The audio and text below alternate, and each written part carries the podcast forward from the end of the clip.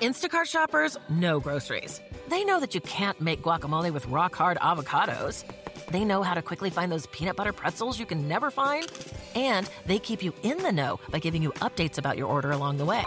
Let Instacart shoppers help take shopping off your plate so you can get time and energy back for what really matters. Visit instacart.com or download the app to get free delivery on your first three orders. Offer valid for a limited time, minimum order $10, additional terms apply. Instacart, add life to cart.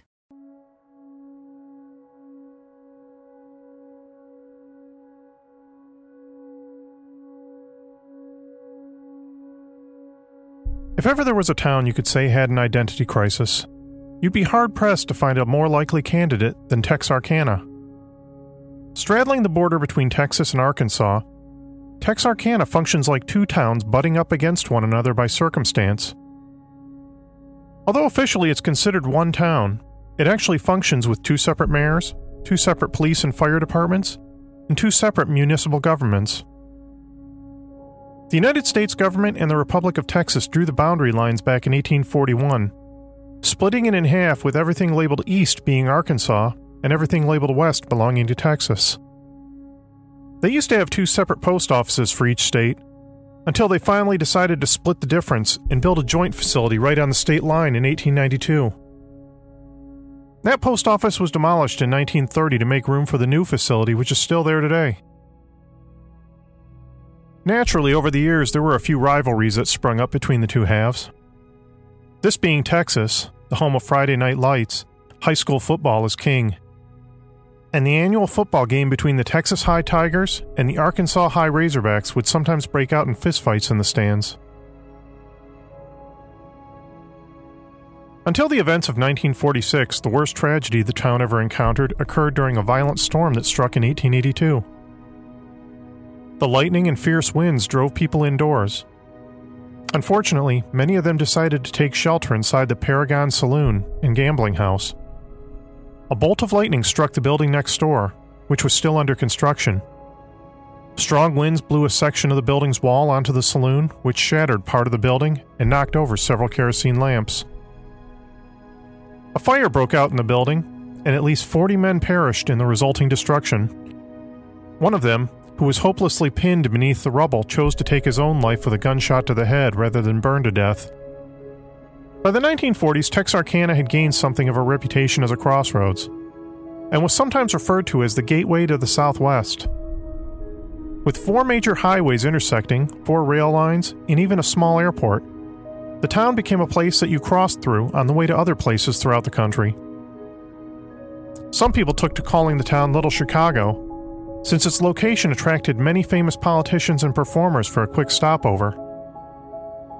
One other result of the town's geography was that it also became a natural haven for criminals. Although the saloons and gambling dens vanished with the fading of the Old West, brothels continued to flourish in the region well after World War II and organized crime gained a minor foothold in the area. Because of its unique location, criminals would often try to avoid prosecution just by crossing the street into the neighboring state. And of course, with the growth in the criminal element, that brought with it the occasional murder. On July 24, 1940, Gertrude Hutchinson was found dead on the Arkansas side of town. Her head had been smashed with a car axle, and her throat slit ear to ear. Her killer was never found. The following year, a 16 year old boy who was on parole for a shotgun killing in Alabama four years earlier fatally bludgeoned to death a younger boy with a pop bottle. In 1942, a group of white men dragged a 31 year old African American man named Willie Vinson they suspected of attacking a white woman out of a cafe. Then they shot him in the abdomen and hung his body from a cotton compress a mile away. The woman never positively identified Vinson or any other man as her attacker. But although the case drew national attention, including an investigation by the FBI, no arrests were ever made in the man's murder. But it wasn't all bad in Texarkana. Sure, there was crime, but nothing out of the ordinary for a town that size. There were plenty of old timers who fondly remembered the days when the town was idyllic, like something straight out of a Norman Rockwell painting. The kind of place where everyone knew everyone, and no one locked their doors at night. A good place, where you could settle down, get married, and raise some kids. But there came a time when that all changed. A time when mistrust and fear settled over the quiet community like a shroud. When practically overnight people began locking their doors. When they nailed their windows shut and bought guard dogs. When the local gun shops had a run on firearm sales. And parents hugged their children just a little bit tighter when they put them to bed at night. The year was 1946. Young men were just back from the war, and at least for a little while it probably felt like the world had regained a bit of sanity. That is, until a masked killer who came to be known as the Phantom began stalking young lovers around town in the dead of night. A serial killer who has gone on to inspire countless movies, books, and urban legends. A killer who has never been caught. I'm Nate Hale bringing to you the story of the other worst phantom menace in history. And this is The Conspirators.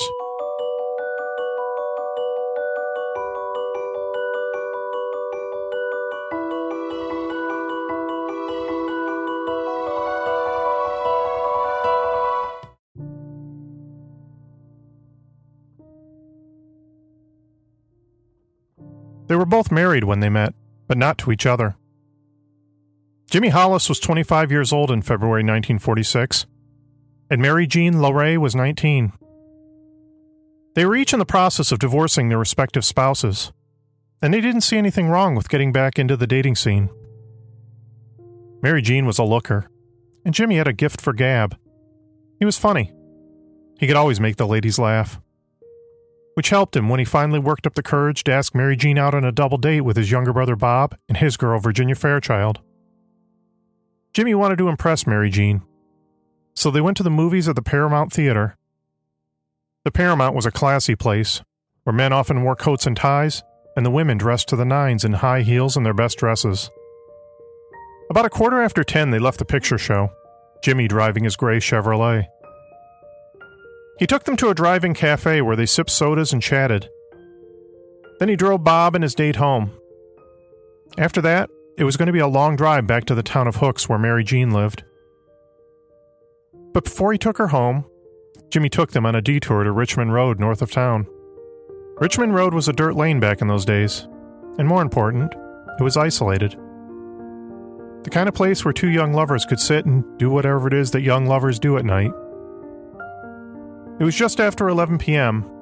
Earlier that evening, there had been some light rain and fog, and now the air was pleasantly cool. A fingernail of moon hung in the sky. Jimmy and Mary Jean chatted for a few minutes. Jimmy fancied himself a crooner, and he sang a romantic song to her. Although he never explained exactly what happened to make him do so.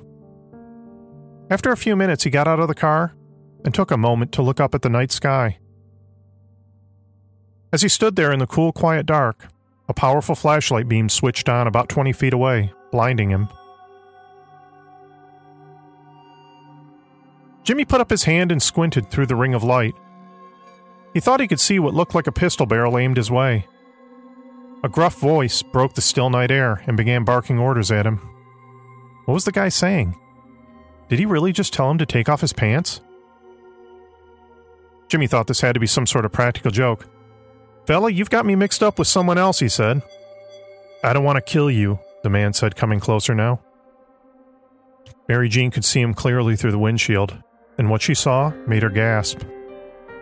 The man was holding a pistol and a flashlight, and he wore a white hood over his face with two holes cut out for the eyes and another for the mouth. You better do what I tell you, he told Jimmy. Take off your goddamn pants, now. By now, Jimmy realized the man was serious. From behind him, he could hear Mary Jean pleading with him to just do what the man said. Jimmy had no choice. He undid his belt and lowered his trousers. And as he stepped out of one of his pant legs, the stranger moved forward and struck Jimmy twice in the skull with a heavy, blunt object. The sound was loud enough that Mary Jean thought that Jimmy had been shot. It wasn't gunfire, though. The sound she'd heard was Jimmy's skull cracking. With Jimmy crumpled on the ground and not moving, the stranger turned his attention to Mary Jean. She got out of the car and she bent to get Jimmy's wallet out of his trousers. She tried to show the stranger he didn't have any money. The stranger shouted back at her that she was lying. Then he asked her for her purse. She tried to tell him she didn't have one, but this only seemed to enrage him more. He swung and struck her in the head with something, she didn't know what. She fell to the ground, but then managed to get back to her feet. Take off! The man screamed at her. Run! And run she did. She headed in the direction of a nearby ditch, but then the man told her not that way, head for the road. Mary Jean complied as best she could. She was wearing high heeled shoes, which made running difficult. She could hear Jimmy groaning behind her, which gave her some hope that he wasn't dead. But then she heard the sound of more blows being struck, a sound that filled her veins with ice water. She stumbled blindly down the road. It was so dark here, and she was terrified. Her heart galloped in her chest. Then she heard the thud of footsteps coming up behind her, and suddenly the man had his hands upon her. What are you running for? he asked. Mary Jean told him the obvious answer. You told me to run. He said she was a goddamn liar, and then he struck her across the skull, hard enough to open a wound in her scalp. The man forced her to the ground, and then he sexually assaulted her with the barrel of his gun. Mary Jean screamed, begging the man to just go ahead and kill her. But for some reason, after what felt like an eternity, but was probably only a few minutes, he got up and left her. Days later, she considered that he might have gotten scared off by some approaching headlights. After the man was gone, Mary Jean's only thought was that she needed to get help for Jimmy. She struggled to her feet and hobbled down the road as best she could. She ran up on the first porch she came to, pounded on the door, and begged the owner to call the police. Both Mary Jean Larey and Jimmy Hollis would eventually recover from their injuries. Jimmy's recovery took longer because the gunman had fractured his skull in three places. The police didn't go easy on Mary Jean. They felt her story didn't add up, and they seemed convinced that she must have known her assailant. It didn't help that neither one of them could give a good description of the man since neither one of them had gotten a clear look at his face. Jimmy said he didn't even remember seeing the hood, but Mary Jean insisted that he had worn one. Jimmy thought the man was a dark tanned white male, while Mary Jean thought he was a light skinned black man. They both agreed he was around six feet tall. Eventually, with no leads and no suspects, the police decided it was just an isolated incident and moved on from the investigation. Only it wasn't. A few weeks later, on Sunday, March 24th, a passing motorist saw a car parked on another lover's lane called Rich Road near a railroad spur about a 100 yards south of U.S. Highway 67 West. At first, the motorist thought the occupants of the car were sleeping. But when he pulled over to get a better look, he found the dead bodies of 29 year old Richard L. Griffin and his 17 year old girlfriend, Polly Ann Moore. Griffin's body was between the front seats on his knees, with his hands resting on his crossed legs. His pockets were turned inside out. Polly Ann Moore was sprawled face down on the back seat. Griffin had been shot twice while still in the car, and both of them had been shot once in the back of the head. Later, there would be a bit of a mix up, and Moore's body would be taken to the Texarkana Funeral Home and prepared for burial before she could be properly examined to determine if she'd been sexually assaulted. After these killings, police launched a major investigation that involved sheriff's investigators, local police, the FBI, and even the Texas Rangers. They found a section of ground about 20 feet away from the car that was saturated with blood. Blood was spattered throughout the vehicle. They also found a blanket with a 32 caliber cartridge inside. Police speculated that the killer might have wrapped the blanket around the gun to muffle the noise. Unfortunately, since it had rained the night before, no footprints were found anywhere nearby. Eventually, Police Chief Jack Runnels would put up a $500 reward for information leading to an arrest, but there were no takers. And although several suspects were brought in for questioning, no arrests were made. On Saturday night, April 13th, 15 year old Betty Jo Booker was playing her saxophone in her regular weekly gig with her band at the local VFW club. They didn't finish up until 1:30 a.m., at which time Betty Jo's lifelong friend, 16-year-old Paul Martin, arrived to pick her up and escort her home. At around 6:30 a.m. Sunday morning, Martin's body was found on the northern side of North Park Road by a family driving by. Martin had been shot four times once through the nose, once through the left fourth rib from behind, once through his right hand, and finally, one in the back of his neck. They didn't find Betty Jo Booker's body until around 11:30 a.m. She was found almost 2 miles away. She was lying on her back, fully clothed, with her right hand in the pocket of her buttoned overcoat. She had been shot twice, once in her left abdomen and once through her left cheek by her nose. Ballistics would show that the weapon was the same 32 caliber automatic that had been used in the earlier killings. Although such things were not widely reported in the papers back in that day, some reports would indicate that Betty Jo Booker had been raped. Pulling up to Mickey D's just for drinks? Oh, yeah, that's me. Nothing extra, just perfection and a straw. Coming in hot for the coldest cups on the block. Because there are drinks, then there are drinks from McDonald's. Mix things up with any size lemonade or sweet tea for $1.49. Perfect with our classic fries. Price and participation may vary, cannot be combined with any other offer. Ba da ba ba ba. Martin's 1946 Ford Coupe was found about three miles away from the scene with the keys still in it. It's unclear which one of the teenagers was killed first. At the time, Betty Jo's saxophone was not found on the scene, although a great deal of police resources were dedicated to finding the instrument. They would find it dumped nearby in some bushes about six months later. By now, panic was beginning to spread through town. A voluntary midnight curfew was instituted Local gun shops began selling out. Citizens began booby trapping their homes, nailing windows shut, and emptying the local pound out of potential guard dogs. By April 25th, many donations had come in, bringing the reward fund up to $6,425. But no one came forward with any information worthy of claiming the money. Many people reported individuals they deemed suspicious, but none proved to be the Phantom Slayer as he was now being referred to in the newspapers. On the night of Friday, May 3rd, after a hard day's work, 37 year old Virgil Starks returned to his ranch style home about 10 miles northeast of Texarkana. He had regular back problems, and his wife Katie gave him a heating pad and told him to sit in his favorite chair with it. He turned on the radio, and Katie went into the back bedroom to lie down.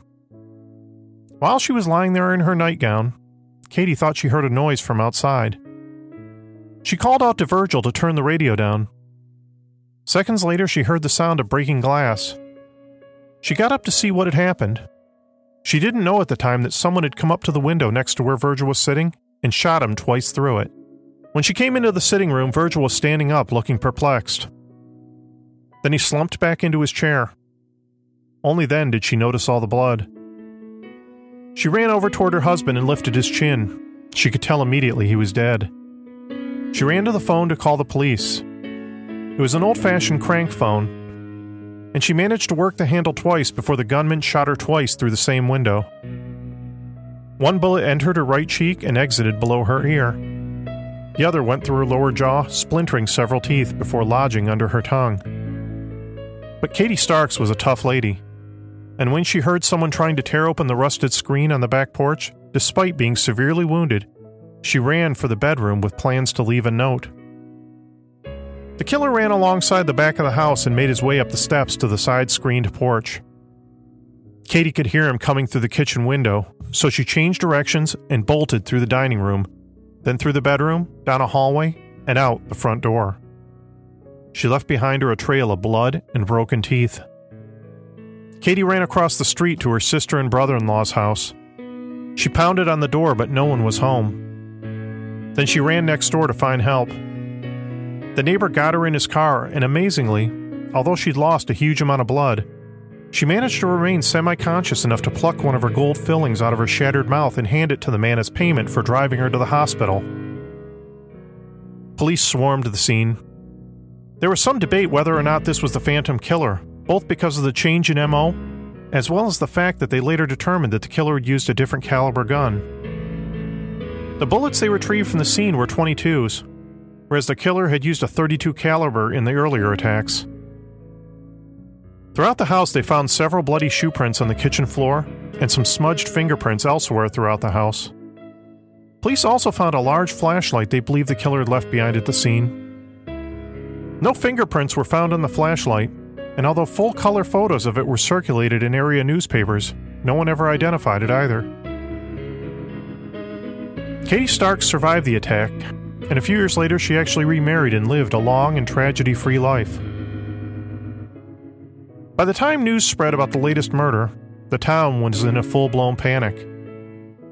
Each night, the streets turned into a virtual ghost town, with all the town's bars, movie theaters, and other gathering spots seeing a huge drop in business.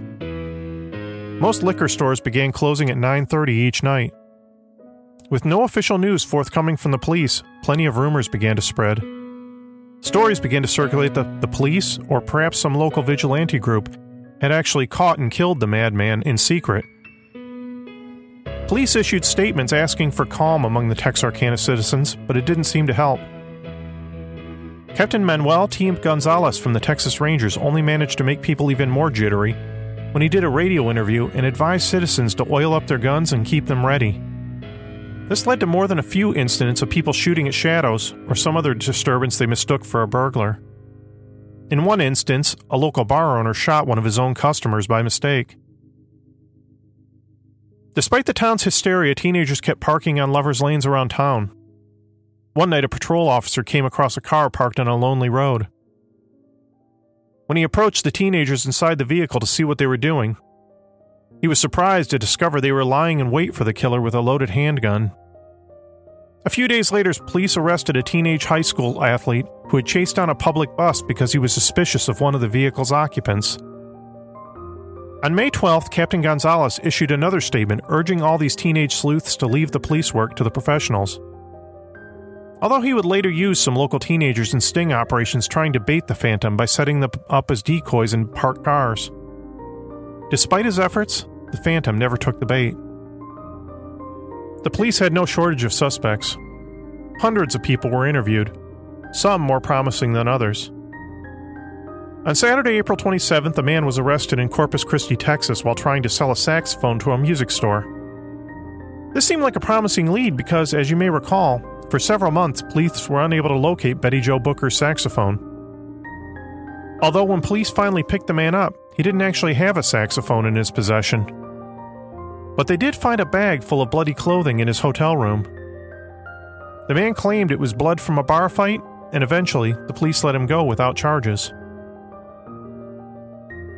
Another promising suspect was 18 year old University of Arkansas freshman Henry Booker Tennyson. On November 5, 1948, Tennyson was found dead in his bed at home in Fayetteville, Arkansas. He had taken his own life by consuming cyanide of mercury. Tennyson left behind a cryptic suicide note that read The opening to my box will be found in the following lines. In a tube of paper is found, rolls on color, and it is dry and sound. The head removes, the tail will turn, and inside is the sheet you yearn. Two bees mean a lot when they are together. These clues should lead you to it. Police found another note inside the cap to a fountain pen. The cap was also lined with poison. That note was supposed to lead to the combination of a lockbox, but the police didn't feel like playing games and broke it open instead. Inside was a Viewmaster, several rolls of film of Mexico, and a stack of papers that included a lengthy confession to the Texarkana murders. But despite the confession, police eventually decided that Tennyson was delusional and ruled him out as a suspect. A close friend provided an alibi for his whereabouts in the night Mr. and Mrs. Stark were shot. Ballistics tests of various firearms Tennyson would have had access to weren't a match to any of the cartridges retrieved from any of the murder scenes either. But of all the many suspects police looked at, there was one in particular who stood out. Max Tackett, a 33 year old Arkansas State police officer, realized that on each night of the murders, a car was reported stolen. This led him to theorize that perhaps the Phantom was using stolen vehicles as his mode of transportation. On Friday, June 28, 1946, Tackett located a car that had been reported stolen in a parking lot and staked it out. He didn't have to wait long before a 21 year old woman returned and got into it. Tackett arrested the woman, and she told him she had just married her husband in Shreveport, but he was currently in Atlanta, Texas, trying to sell another stolen car. Tackett managed to track the woman's husband to the Arkansas Motor Coach bus station on Front Street near Union Station. There, he chased the suspect down and arrested him. The 29 year old man was named Youell Swinney. And when Officer Tackett caught up to him, the man put up his hands and begged him not to shoot. Tackett told Swinney that he wasn't going to shoot the man for being a car thief, to which Swinney replied, Mister, don't play games with me. You want me for more than stealing cars. This wasn't the only suspicious statement Swinney made either. When police first got Swinney into the back of a police car, he asked the officer if he thought they'd give him the electric chair. The officer told Swinney they don't give the electric chair to car thieves, to which Swinney replied that he knew they had him for more than just stealing cars. There was plenty of circumstantial evidence connecting Swinney to the crimes. The car Peggy Swinney was arrested getting into had been reported stolen the night of the Griffin and Moore murders. Later on, when a lawyer told Peggy Swinney that her husband was being held for murder, she exclaimed, How did they find out? Several members of Peggy's family and Youell's brother in law all believe Youell was the Phantom. Police found a khaki work shirt in the suspect's room with a laundry mark that read Stark under a black light. Police were also able to match slag found in the front pocket of the work shirt to samples found in Virgil Stark's welding shop. It's known that Youell Swinney once owned a 32 caliber Colt automatic, the same make and model gun police suspected was used in most of the crimes. Although he claimed to have sold the gun in a crap game. But despite all the circumstantial evidence, Swinney never confessed to the crime. Investigators were also unable to match Youell's fingerprints to any of the prints discovered at the various crime scenes. Although early on Peggy Swinney broke down and confessed that she knew her husband was the Phantom Killer, she later retracted her confession and by law couldn't be forced to testify against her husband. Despite the fact that the killer was never caught and the victims are long dead, Texarkana just doesn't seem like it can let its dark past go. Each year, the Northridge Country Club holds an annual Phantom Charity Ball. In 1976, Texarkana native Charles B. Pierce made the movie The Town That Dreaded Sundown, which is a largely fictional recreation of the murders. Every October, near Halloween, the town shows the movie in a free outdoor event at Spring Lake Park. In 2014, a meta sequel to the film was released. The Texarkana murders are also often cited as the inspiration for the famous urban legend about the escaped lunatic with a hook for a hand that stalks lovers' lanes. Although authorities were unable to arrest Youell Swinney for murder, he still received a life sentence in prison after being convicted for a third time for auto theft. That conviction was later overturned by the courts in 1973, and he walked free. Swinney died in 1994. Despite the large amount of circumstantial evidence that points to Swinney, some investigators remain unconvinced. People who claim Swinney's innocence often point to a similar killing that occurred in October 1946, while Swinney was in police custody, that occurred in a lover's lane near Fort Lauderdale, Florida. Just as in the Texarkana shootings, a young couple was killed by an unknown assailant with a 32 pistol. No one was ever arrested for the crime.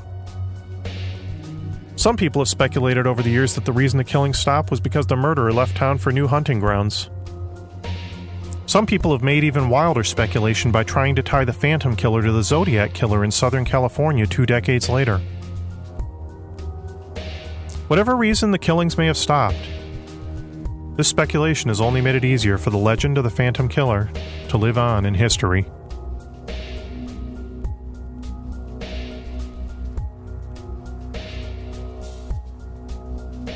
The Conspirators is written and produced by me, Nate Hale, an entirely fictional identity. Thanks so much for listening. I want to give a special thank you to Rose for clicking the donate button on our website and helping support the show. We're now part of the Dark Myths Collective, and I wanted to take a moment to recommend another show. In Our Fake History, your host Sebastian Major helps shed light on the myths that help get intertwined with history. It's a fun way to learn about the real story behind the alleged real story as for my own show, as always, I invite you to spread the word and subscribe and rate us on iTunes. We're also available on Stitcher, the Google Play Store, and our website, theconspiratorspodcast.com. Thanks again.